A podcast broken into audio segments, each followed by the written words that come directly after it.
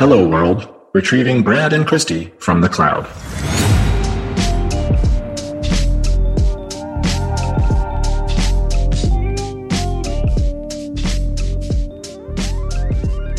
Hi, I'm your host, Kristy Hornland. And I'm Brad Raiford. Welcome to the Risk Factors, Perspectives, and IoT podcast.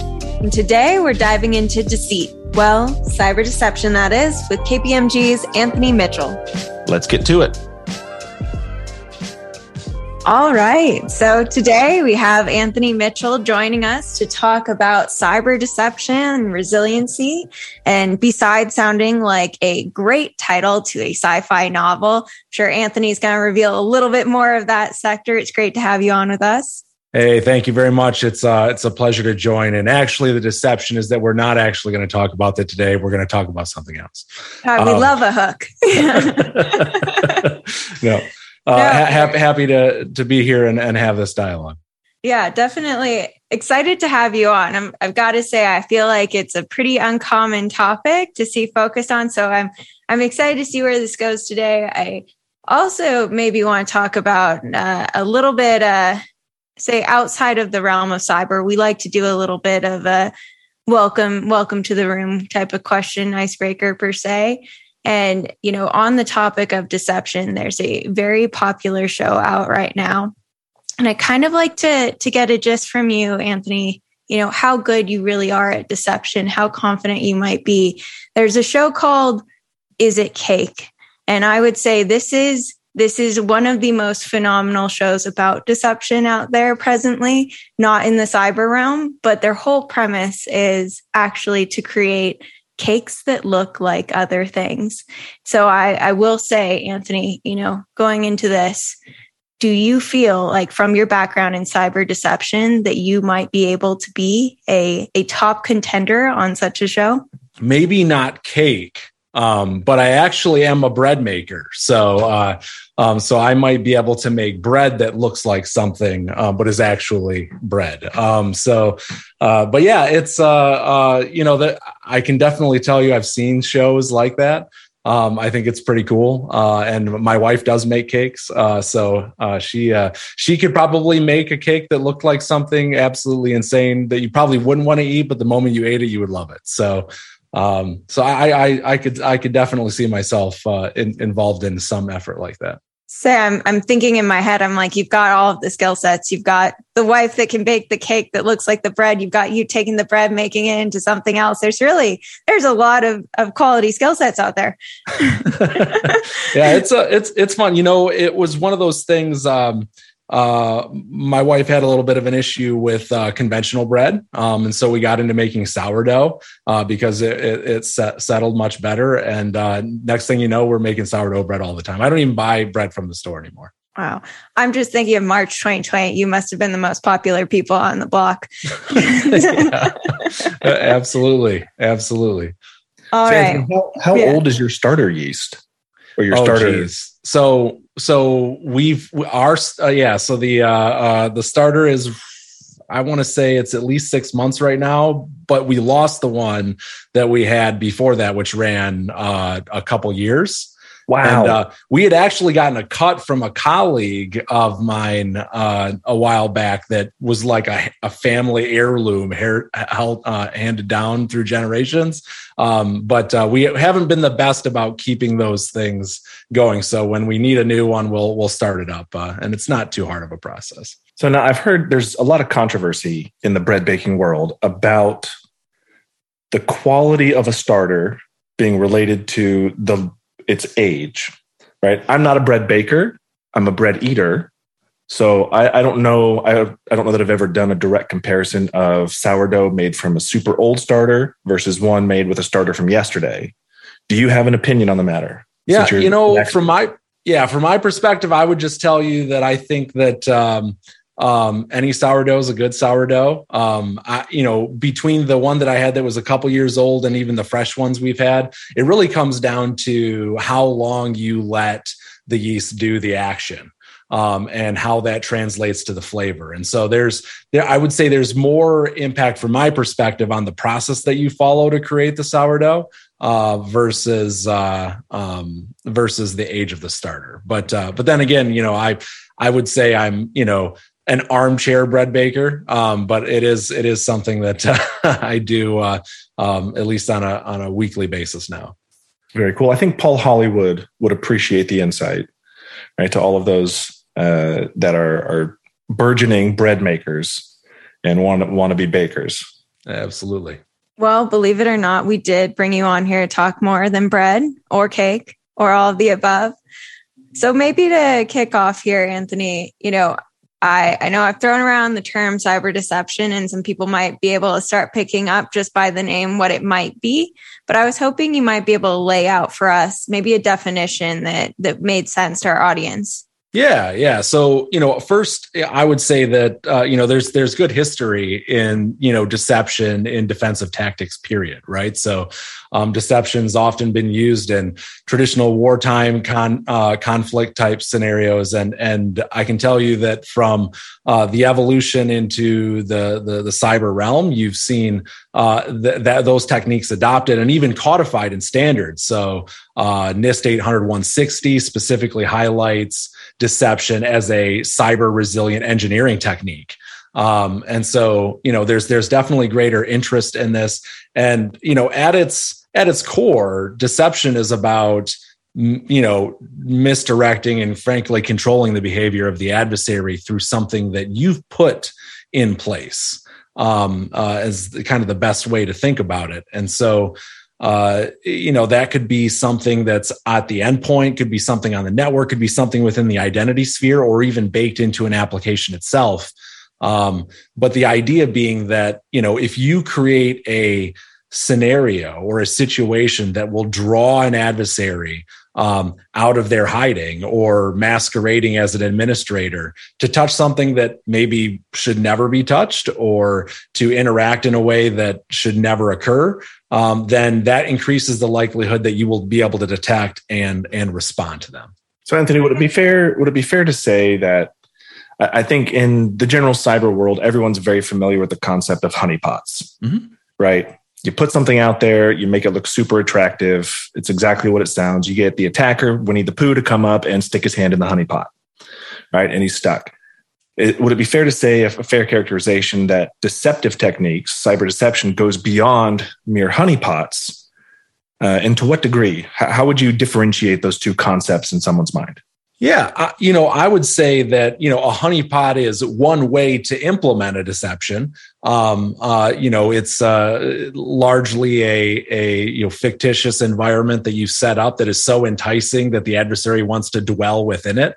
Um, uh, but I would say that uh, you know more modern deception constructs are finding ways to integrate within the natural technical ecosystem of, of an environment, um, whether it's putting the deception right on a box that somebody actively uses. Um, but you know, if an adversary stumbled on that machine, they would be, you know, detecting it through reconnaissance. Um, so, you know, I would say the concept of the honeypot still exists, certainly within the research community. Lots of honeypots out there, whether it's uh, uh, IoT or ICS related uh, uh, uh, studies that are that are occurring, or you know, creating enticing targets that adversaries will then deploy their customized malware tools out into them, and then it becomes a research report. so, uh, but but increasingly, you know, you do see deceptions as something that's being built into the native configuration uh, of an environment, whether it's a something as simple as a planted account, right? Um, maybe this is um, domain administrative or other high privileged account, um, but it has other controls in the back end that don't make it very useful. But in an adversary doing their reconnaissance for that account, they might say, "Hey, this is a this is a target I want to go after." And the moment you see that authentication against that account for the first time, it's like, "Hey, nobody had any business touching that account. We need to interrogate that asset and understand it further." Um, so, lots of different ways um, today to to implement that. Um, and uh, and it's increasingly complex when you consider uh, IoT landscapes and uh, and the fact that you know a lot of devices in that sphere uh, can be very simple, um, and therefore you know you have to think of different ways to apply deceptions to them. Yeah, I think there's an interesting point, and we don't have to harp on it right now per se. But when you think about even an IoT device, right, you've got those that are connected directly to the internet and those that may not, they'd be going through something else. So somebody that previously had stated, you know, this is out of the realm of something that may be attacked because it's not directly connected, um, has something in between rather, you know, actually is another venue to actually go through. So interesting, interesting kind of thought there. But I, I do want to, you know, go down that path on one piece that you brought up when you began to talk a little bit about it being identity and infrastructure and maybe on the data piece as well. You know, I'm thinking about as you're building your cyber deception program, you know, how do you create that? And is it around the realms of those those three kind of categories that you brought up? Or is it along the realms of, of what you're trying to achieve there, whether it's the misdirection or or the use of resources from your attacker, that sort of uh, approach? How how would you say? Yeah, you know what I would say is you really want to start with what's important right um, you know eh, when you think and some people would consider this to be crown jewels analysis um, um, but but inevitably, the adversary wants to achieve an objective in your environment, and depending on your industry sector or vertical, that objective might be something um, that is sabotage oriented, could be espionage oriented, um, and so when you when you really co- you know take a step back and you think about what's critical to your business and what types of things would an adversary actually want to achieve in your environment that should form the basis of where you put deceptions. Um, because, you know, it's not that uh, deceptions can't be valuable if you don't consider that, but the closer you are to value, um, the more you're going to be able to reduce the likelihood of false positives um, in in that deception application, uh, and the the higher fidelity hits that you will get um, out of uh, out of monitoring those deceptions. So uh, as an example, take uh, uh, well, then once you have those things that are important, those things that are important could be your data. In which case, you might want to create deceptions that are associated with that data. Now, the question is is it structured data or unstructured data right? Um, so are you going to build the deception within the construct of a database or are you going to uh, put something within a file? So just just to share share an example um, there was one time i, I created a, a deceptive file um, and uh, the, the particular use case in question was there was a repository of highly sensitive um, intellectual property. And these were unstructured data files. So, you know, Word documents, PDFs, that kind of thing. Um, and so what we did as in the deception was we used a hex editor to create a very, very short string. Um, and this string was uh, uh, didn't make any sense. If you put it in an input into any device, you know you wouldn't get any reasonable output.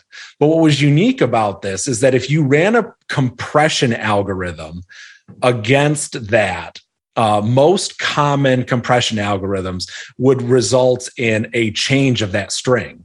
But the way that this is structured, it was not impacted by those compression algorithms. So the string maintained its integrity, whether it was in a zip file or whether it wasn't. Um, uh, similarly, it had a very unique name.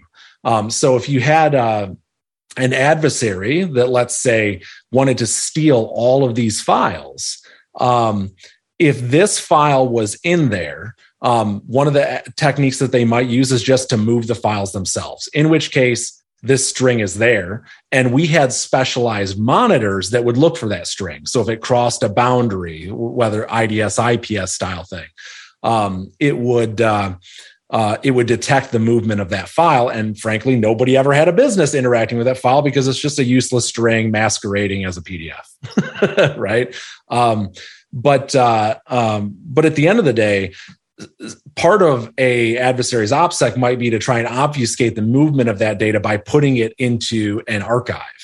Um, so unless the adversary both encrypted the file as well as the table of contents, there was a likelihood that we were going to be able to see it, right? So the deception was the file itself and monitoring for the movement of that file. But then there was a configuration around that deception that that really played to the way that adversaries engage on a network. Um, in this case, you know collecting files staging them and you know potentially using an archived uh, or archive mechanism to move them on and off of a network. So um, so the best deceptions are ones that uh, are oriented toward the value and then secondarily toward the adversary's behaviors.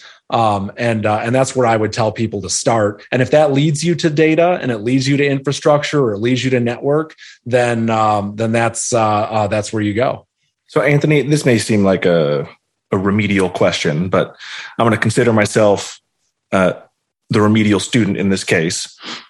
So, with a deception strategy, and we'll use the example that you just said, where you had a file, the string embedded in the file, uh, that assumes that the attacker is already in your network, correct? That you've already been compromised. Now, would it be, is, is it naive of me to think that I should have detected the attacker before they got to that file? Why am I letting them? Why am I waiting until this file is being exfiltrated or moved or migrated to take action? Is there a way to, to either prevent it from happening and not needing deception, or is deception now just a requirement because given enough time and resources, everyone can be hacked? Yeah, I, and there and there's a lot of interesting points points of view relative to the application of of, of a kill chain in discussions. Um, I would tell you, I view kill chains as an iterative mechanism. So, you know, an adversary, you know, starting from the outside, working their way in, their objective is to get in, right? And they go through a whole series of that kill chain in order to get in. Now, once they've gotten in, you know, they're going to say, okay, what's important? What's interesting based on maybe other external factors that I want to get to? That's another iteration of the kill chain. And then potentially a third and a fourth and a fifth until finally they get to what their, what their overarching objective is. And so the example that I provided was, to your point, an example of an end state, like end of the kill chain loop, uh, catching the adversary um, in the movement of data files. But I would say you could move further up in those iterations um, and and build deceptions for adversaries that are just reconning on the internet um, you could uh, and they and are going through that first iteration of uh, of the kill chain. And what you might find is, you know, you're going to be focused on things like creating a um, uh, uh an RDP access to your environment from the outside. Now it looks like it's coming into your environment, but really it's going into some like cloud containerized place. Um, and uh, and maybe you make it such that they're able to you know query it. Maybe they, maybe they can even find some credential that's associated with it. Um, but you're isolating it from the rest of your infrastructure. That kind of gets to that honeypotting concept. And honeypots i would say live really well um, on the uh, um, uh, on the internet when it comes to deceptions um, so, you know, I would say depending on the value and depending on your appetite for risk, as well as your capacity for managing through false positives, you can move to some of those er- earlier iterations of the kill chain, but you may run into more false positives. Let's face it, there's lots of people on the internet probing services that are going to attempt to take advantage of that RDP. Um, now, one step into your network, now you have the user population and you have curious people who will end up, you know, tripping on your deception. Um, but that's not necessarily a bad thing either, because the deception doesn't necessarily have to apply just to a cyber adversary, could also apply to a malicious insider. Um, and uh, you know, I've uh, in the case of the flat file I talked about, that was a um, that was something that was targeted toward both an insider and an external adversary. Right. And, and that, that resonates with me. I think if we look at the data, and I don't have the facts off the top of my head, but uh, reports would say that the majority of data breaches occur from non-malicious insiders who have who have over entitled access accounts they have access to files they shouldn't have and they're curious right i myself am a very curious individual uh, with the nature of my job, when I go out to critical infrastructure sites, I have a, a, self rule that I keep my hands in my pockets because I will want to touch the buttons and flip the switches, which makes people very nervous when I'm around sometimes. But like a, in, in an environment, in a corporate environment, people like, oh, there's a new file here. What is this? Oh, it says payroll. I want to see that. They may not have the rights or the reason to view it, but who doesn't want to check out a payroll spreadsheet? Right? Or an executive agenda PDF file. Like there's things that are going to be curious and we're curious people. Absolutely. Absolutely. And, and I can tell you, you know, if if you know you have a curious population, you could create a um, uh, even what I would call cyber physical deceptions. So uh, share share another interesting example. Um, had a had a case once where uh, where somebody had picked up a USB drive um, off a desk, right? Um, and that was uh, we had to figure out okay where did this where did this USB drive go? Um, and uh, after doing some research, we discovered that while the USB creates a very specific registry key on every single machine that it plugs into, um, and this is common within the realm of forensics. Uh, so um, so what we ended up doing was we ended up running a massive scan across all the infrastructure for any occurrences of where this USB drive had actually plugged in and came up with two machines, right? So a that was part of an investigation um, that we were able to you know button up and, and call to an end but the other thing that came out of that was this idea that well you know what we have these situations where we're worried about um, people coming in and potentially taking technology or, or a physical device what if we created a periodic monitor? So we drop a flash drive somewhere for the curious person who's poking around. Um, and then we periodically monitor for the occurrence of that registry key um, to know that somebody picked it up and plugged it in, and then you know really kind of say, well, why that was that person in this zone, or why did they do that? So, um, so you know you can you can bridge the cyber physical with these deceptions as well.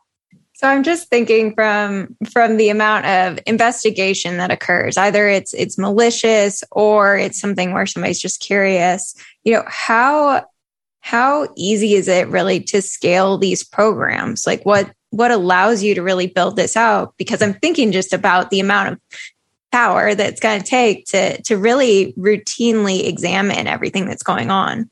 Yeah, I would say there's there's there's tiers of complexity. So um, most organizations can do a fake account, uh, DNS entry, um, maybe even some type of fake file, um, and and that's that can scale pretty easily. Um, and I would say from small to, to large organizations could do that. Um, when you get into more complicated realms or you want to have a more immersive deception program, there are solutions in the market that will actually run analytics against your environment and then custom craft deceptions based on normative user behavior right? Um, so if you want to scale out and do deception on a larger scale i would say you know you're going to want to leverage a technology that helps to not only implement um, but manage the uh, um, manage the direction that the adversary is heading into um, so that you can you can really optimize your your investment. But here's what one thing I would tell you is that some organizations that don't have a deception program today monitor a lot of use cases within their detection and response functions that may or may not have as much value as investing in a deception right it can become part of that framework so if you let's say said um, 100% of my uh, of my monitoring is based on uh, the MITRE ATT&CK framework, for example. And you're going to get a lot of great hits um, uh, by leveraging an intelligence driven framework like MITRE in order to uh, craft your detection philosophy. Um, but you're also going to have false positives that come out based on some of the behaviors. I mean, there are normal accounts that are accessed. And if you context that rule incorrectly, um, you know, your staff is going to spend a bunch of time saying, nope, this is a false positive. That's a false positive. So you're always, you always have to tune. Um, and what I used to say is, well, hey, you know, I can do three or four deceptions that may be associated with this particular MITRE topic, uh, valid accounts being uh, a top one on that list. Um, and rather than monitoring all of the accounts that exist, I'm going to create a deception that that plays into the adversary's behavior, and I'm going to let that be my monitor. Um, and you know i'm obviously taking a little risk by not looking at the whole population of, of valid accounts in that case Um, but you know, at the end of the day, all security detection response is a balance. Um, you can't monitor everything in all the use cases in an affordable fashion.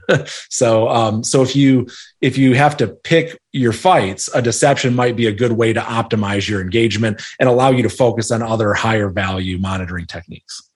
So maybe to, to kind of think there of how it may be informed. So you mentioned a little piece about the analytics component that comes from um, the platforms that are available. And I'm trying to just put it in, in the realms of how I might think about things. I guess with, with that, are you looking specifically to say, you know, maybe there's a scope of systems that initially has a deception, say it's either data, uh, network, your identity, either any of those really, but then beginning to scope down on, on maybe the areas. Is that how the analytics really come into assisting and informing the program? Yeah, the, the way the way the analytics really integrate is they they they look at the behavior of the user and they say a user is going out to these file shares, they're interacting with this. Um, and um, this is what their normal behavior looks like. They regularly work in with these three applications and they have these domain names associated with them. And then what they'll do is they'll say, okay, well, what if we created a domain name that was like this application? It's not that application, but it looks like it. So that if an adversary was saying, hey, you know, they're going after app1 dot uh, right? What if I register app2.companyname.com? So the adversary would say, hey, there's two apps associated with this. Um, I'm going to scan both of them. Um, but really, your normal application use only uses app one. Um, and so, you know, the fact that they tried to look at app two meant that they were getting um, uh, they were getting redirected potentially to a honeypot, or it just doesn't resolve. But if you're monitoring the DNS records, for any occurrences of app 2 right? It's like well why would anybody try to resolve app 2 that's not a normal way to go after that. Um, so there there are you know mechanisms. It's mostly focused on looking at the user behavior and then helping to inform very very hard to detect deceptions. Um, you know if you create a if you create an identity that is bad account um, you know, chances are an adversary is not going to spend the time looking at something called bad account, right? Um, so there's there's tiers of subterfuge even that that you have with the adversary based on the nature of it and i think what the analytics do is they they help you to craft deceptions that are closer to how normal behavior and applications look like in your environment so anthony i want to replay that scenario of monitoring user behavior and using that to craft deception scenarios because I think people always get in organizations and, and things that I that I deal with uh, and they get very touchy when you start to say we want to monitor your user behavior. It starts to feel very big brothery. Right? Well, why why do you want to monitor my behavior? And as an employee, I would feel the same way. Like, what what are you going to be watching for? Are you trying to trick me into something? Uh, but I, I, I like the way you framed it out of like this, the deceptive part is not about trying to deceive your employees, right? We're not going to monitor your behavior to see if you're doing anything anomalous. We're monitoring behavior, and you could say of a population, right? Of a team, right? The team is using a set of applications. The team is accessing a set of file shares. Whether that's one individual or 15 individuals, they should have a common pattern to them, right? And in your example, if they're using app one, and app 2 doesn't exist that's a fairly benign behavior to be monitoring for from an employee perspective right? Which feels very different than a insider threat like a true insider threat insider risk focus which would be you clicked on this link. Why did you click this link? Tell us now or we're going to revoke your internet privileges. Right? So i i think the knowing that we're talking about deception right it can start to feel very uh, cloak and dagger magician with a hat. Like I'm not just going to deceive you. I'm going to misdirect you, but I'm going to do it for nefarious. It feels in, very internally nefarious. But I like the way you spelled it out of like, there's, we can parallel things, right? It won't affect the user's behavior. It won't affect what they do in their day job, but we're being informed by how they execute their job to come up with the realistic uh, attributes of a deceptive scenario. And I think that's a really critical point to, to just replay and, and emphasize Yeah, I, and I I agree hundred percent. And I think that's that's one of the avenues that deceptions can can play well is helping to bridge that um, uh, bridge that level of monitoring instead of casting a wide net. Right, you're going you're going right after a very specific behavior. Um, and that that likely will not be emulated by users in a normal mode. Um, and so, you know, it definitely drives uh, better acceptance, especially amongst you know uh, cultural groups globally that that have also you know different dispositions on privacy and and the other items there. Um, and i used to be involved in a lot of those dialogues. Um, i had the interesting pleasure of of running both a detection response function and being the lead of a of a data privacy office. Um, so i was constantly having to beat myself up um, over my monitoring techniques um, and uh, and working with uh, working with people to to help understand uh, uh why we needed to do what we needed to do. So, but I agree 100. Uh, percent At the end of the day, it's all about detecting the adversary um, and people that are going to have a negative value proposition to the organization versus the ones with a positive value proposition to the organization. Yeah. One one more question. Uh, so we've we've talked a lot about and you've given us a lot of great examples of how deception scenarios and campaigns can be constructed, how they can be deployed, how you might monitor for them.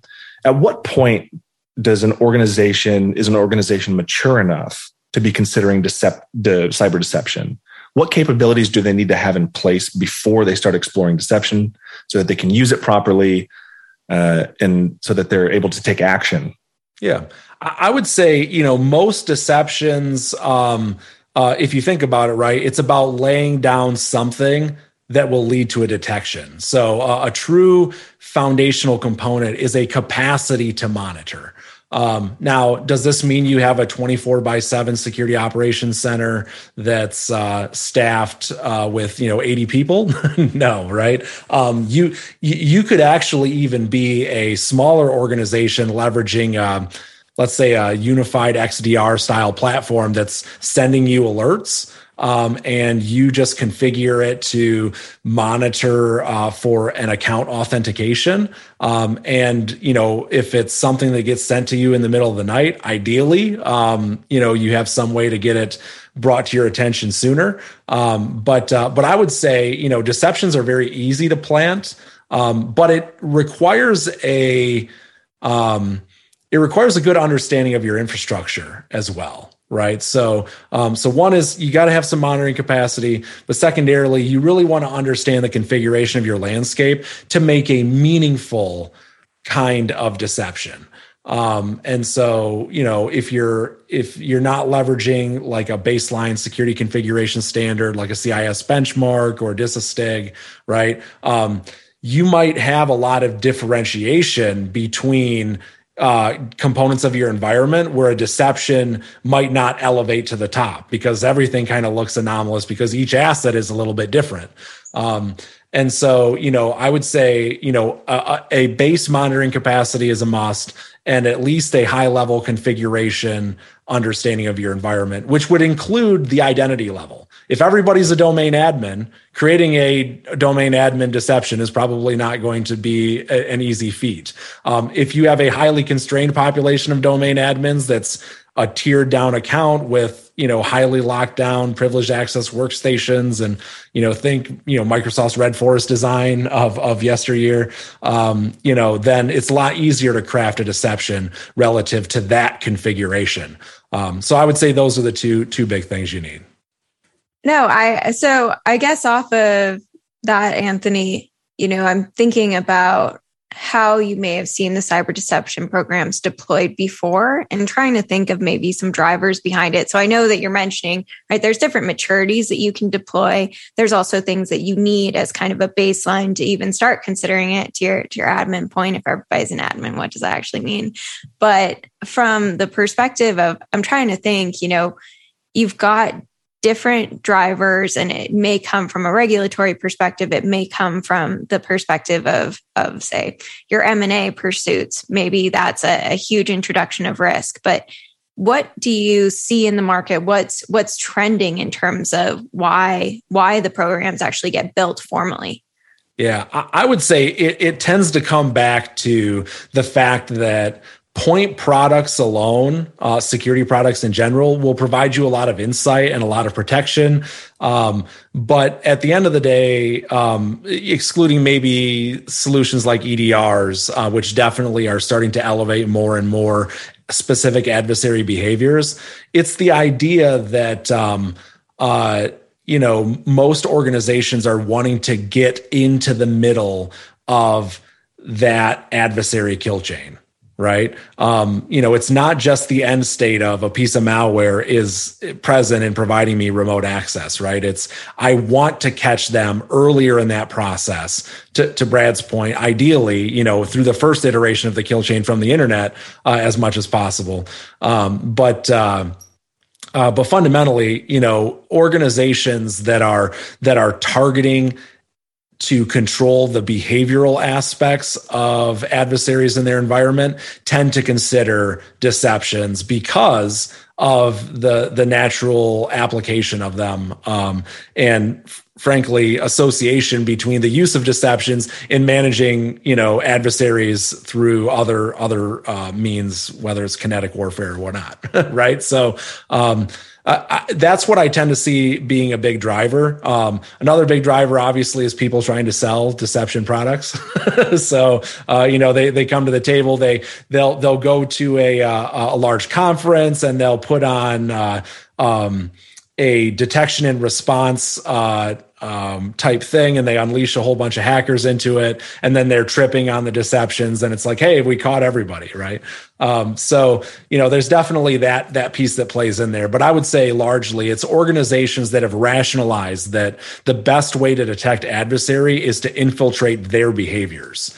Um, and i think that uh, when you do that uh, when you're open to doing that and thinking about that, not only does it help you craft good deceptions, but it also helps you to craft better defenses, period. Um, if you understand how an adversary is going to come after your environment, that will help you to rationalize the attack surface that you make available um, and prioritize uh, the investments that you make. So, um, so at the end of the day, I think that's a that's a big value proposition for for organizations, and that deceptions might be an outcome of that think that makes sense. And I, I do want to maybe put this in the realms of, of industry and really either hone in on, on one of these industries I'm about to lay out or pick one yourself. But I'm thinking about for programs like a, say, automotive vehicle program where they're looking at autonomous vehicles or looking towards product security for medical technology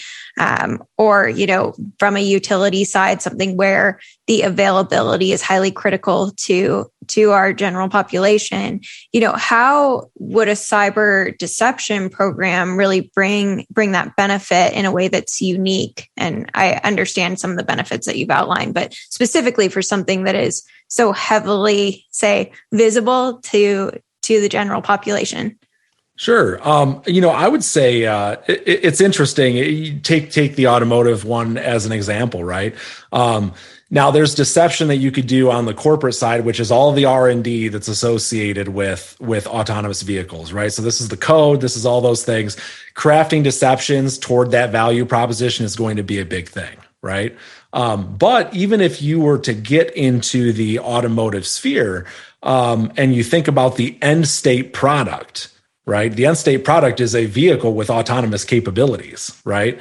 Um, and you know everybody's everybody's seen the uh, uh, you know hacker takes advantage of Jeep and gets it to shut off and do this, and you know we can convince the Tesla vehicle to do X, Y, and Z. Um, you know there there is a community of researchers that is looking at automotive. Um, so the idea of baking in a deception to trigger a safeguard might be something interesting, right? So, um, so maybe it's one of those things where you, know the autonomous uh, uh, vehicle has a capability that allows remote access, um, but they make certain services available, some of which are a deception, right? And if it ever sees that a deception occurs on that port or on that uh, functionality, uh, or, or, an attack uh, is oriented toward that deception, that it disconnects that remote access um, or or puts it into a safe mode, right? Like an immune system reaction to something that you wouldn't expect. Um, so you could use a deception to kind of get in the way of the research community, which they obviously probably wouldn't want to hear me say. um, but at the end of the day, right, I think it can be it can play a good avenue to creating uh, automated responses in end state products. Um, and that might be something that expands even beyond automotive into other uh, highly critical um, and frankly life interfacing technologies. I like I like the example there almost like cyber deception is really the advocate for security down a lot of different avenues that maybe somebody's thinking, you know, this isn't this isn't really going to happen, but for something so critical like I know we all know the example of the car gang shut down on the freeway, so I don't need to go too far down that. Uh, but I yeah, I really I really like that. And I'm thinking, you know, as you roll out what what would you use to actually measure the success of of a deception program and i know you know there you could just say a successful catch but but what else yeah, you know this this this one's interesting. Um, I would say there there's still a lot of work being done um, to to to full full out the value proposition because realize like a deception by design is not something that gets hit very often. Um, and frankly, if it is getting hit very often, then you probably need to think about how long the tripwire is, right? Like, is it is it too many false positives um, type type of thing? So, uh, so from that perspective, you know, it's it's hard to measure success on the number of hits. Um, what I would say is you know part of the measure of success is is com- is being able to compare the intelligence related to the adversary to the design of the um, uh, of the deception itself, right? So let's say you pick a very particular MITRE ATT&CK technique and you build a deception that is going to take advantage of that. Um, if you if you find that your deception only applies to that one technique, and as adversaries are constantly changing their techniques and behaviors over time, um, that deception doesn't really service anything other than its original intent, um, then it's probably getting stale. Um, whereas if you're able to craft a deception that you're like, hey, not only is it covering this, but now there's these two or three new techniques and if we just tweaked the deception a little bit, we could cover those techniques as well. Um, you know, I would say the applicability of the deception to the value proposition is something something that could that could be measured. Um, but uh, but at the end of the day, right? It's uh, it's going to be part of a broader set of detection techniques, um, and I think it's important to call it out distinctly because you don't want your deception work um, to be overshadowed by your normal security operations monitoring work, right? So like if you if you took a funnel of, you know, I have billions of events happening in my environment and it comes down to like 15 incidents that came from, you know, 20,000 escalations, right? Your deception is probably one of those. right? Um, but here's the thing: if it's one of the twenty thousand and it actually led to an incident, that's a pretty high value turnaround. Um, so, uh, uh, you know, you definitely want to call out the wins when they happen. Um, but at the end of the day, I think, you know, measuring the applicability of the deception against the adversary behavior is the best way to determine, you know, the effectiveness it's going to have when it does fire. Yeah, it's a, it's a really interesting point talking about the freshness or the staleness of a particular deception technique or a particular deception against attacker techniques. What is there in is there a, t- a timeline of how often uh, companies should be looking at refreshing their deceptions uh, or remodifying or re-engineering their deceptions so they fit more techniques? What's what's a, a good life cycle like for a deception? Yeah, you know, I would say um, uh, you definitely want to probably be revisiting it at least every six months um, you know that I would consider that to be the bare minimum. Uh, and the reason for that is because there's a lot of changes in adversary behavior every six months. Um, now, bear in mind there are things that permeate time, like adversaries have been abusing using Mimikatz to steal credentials for decades at this point, right? Um, so and it's still only in French for some reason. yeah. and so so from that perspective, right, like some of those techniques are are, are going to last a long period of time. Um, but uh, but on a six month cadence, you can expect to see new behaviors. Um, environments that I've kind of found to be more aggressive are at least looking at it on a monthly basis. Um, and in those instances, they, um, uh, you know, they're kind of balancing the idea of evaluating the effectiveness of that deception against all techniques versus maybe doing a deep dive against some techniques right? So they take think of like taking a sample of particular techniques that could be associated with your deception and then actually going through a modeling process to see the applicability there. And then the next month, they pick another set of techniques to run that simulation or immersion against. So there's a couple different ways you can slice it, but from my perspective, as you know, six month cadence is probably reasonable uh, for uh, uh, for your regular uh, uh, plain plain uh, deception. And so to put that into context, I mean, we're not talking about like with a, a SIEM or a monitoring tool where it's thousands of rules, thousands of escalations. We're talking a handful uh, so it's not an overly intensive list where you're having to review hundreds of different deceptions on a monthly basis or or semi-annually, right? It's a, a handful of things, very well crafted, very well defined. And to your point, it's a, taking a sampling approach to what are the techniques that this deception is intended to to trigger against, and and looking at it through that lens. So it's a, a much more manageable, more feasible way, uh, or more feasible than it sounds as compared to more traditional monitoring. Agreed. Agreed. It, it is definitely not the bulk of detections that are happening in your detection response function. Um, you know, it may be you know sub five percent, right? Like you're, to, you're to your point, you're definitely talking about a handful of deceptions. Um, but you know, the one thing that is interesting about deceptions is the closer you are to the value the more interdependency you have with the business process itself.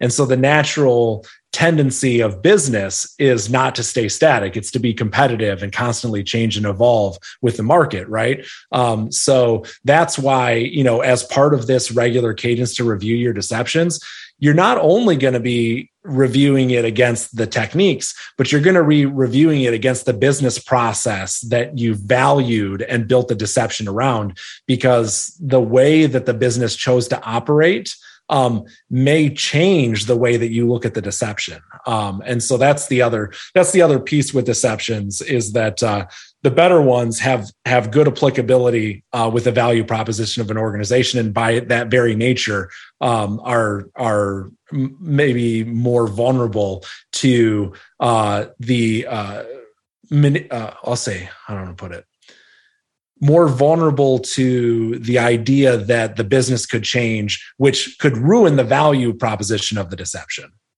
I think uh, maybe one one last point that I'll, I'll focus in on there is the interesting proposition that you've got with deception seems to come back to a lot around the culture of the business as well as what the actual value is that the business sees. And so when I think about it, one of the things that's unique about this is the potential and say current nature of it to inform a lot of an organize it organizations say policies and standards that they're looking at on an annual basis. And maybe the say relevancy or reactivity of deception is so much higher that it actually does have a really good say voice as being a security advocate that's that's about today not just what we've seen over over the last year. So that's that's just something kind of interesting that i don't know if you'd agree with that but seemed kind of present. Yeah yeah, and, I would tell you in the in the process of looking at deceptions and and and applying it into the business realm, um, the business is productive because it operates the way it's been operating right? Now when you get into that sometimes you run into all sorts of interesting cyber hygiene issues right? Like you know people are like well hey you know you want to create a deception in, in my space? This is the process that we execute and you find that they're fast and loose with data right? Um, and so what you might find is you can also better inform um, good uh, hygiene and, and data handling practices or technology handling practices by engaging in a, in a deception discussion. Um, because at the end of the day, uh, the more you're able to normalize the behavior around the business process, the easier it is to craft the deception as well as see less false positive outputs as well. So, um, but there, I would definitely say there's a there's a tight knit between the two.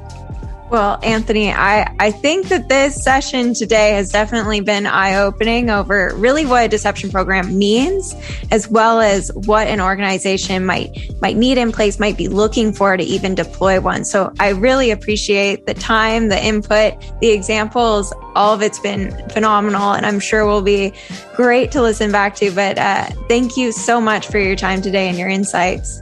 Yeah, thank you very much. It was a pleasure. Thanks, Anthony. I feel like you probably dropped some Easter eggs in there. You, you left us you left us a few uh, deception campaigns that we're gonna have to go back and listen for. But uh, great, great talking. Absolutely, absolutely. Thanks a lot. You bet.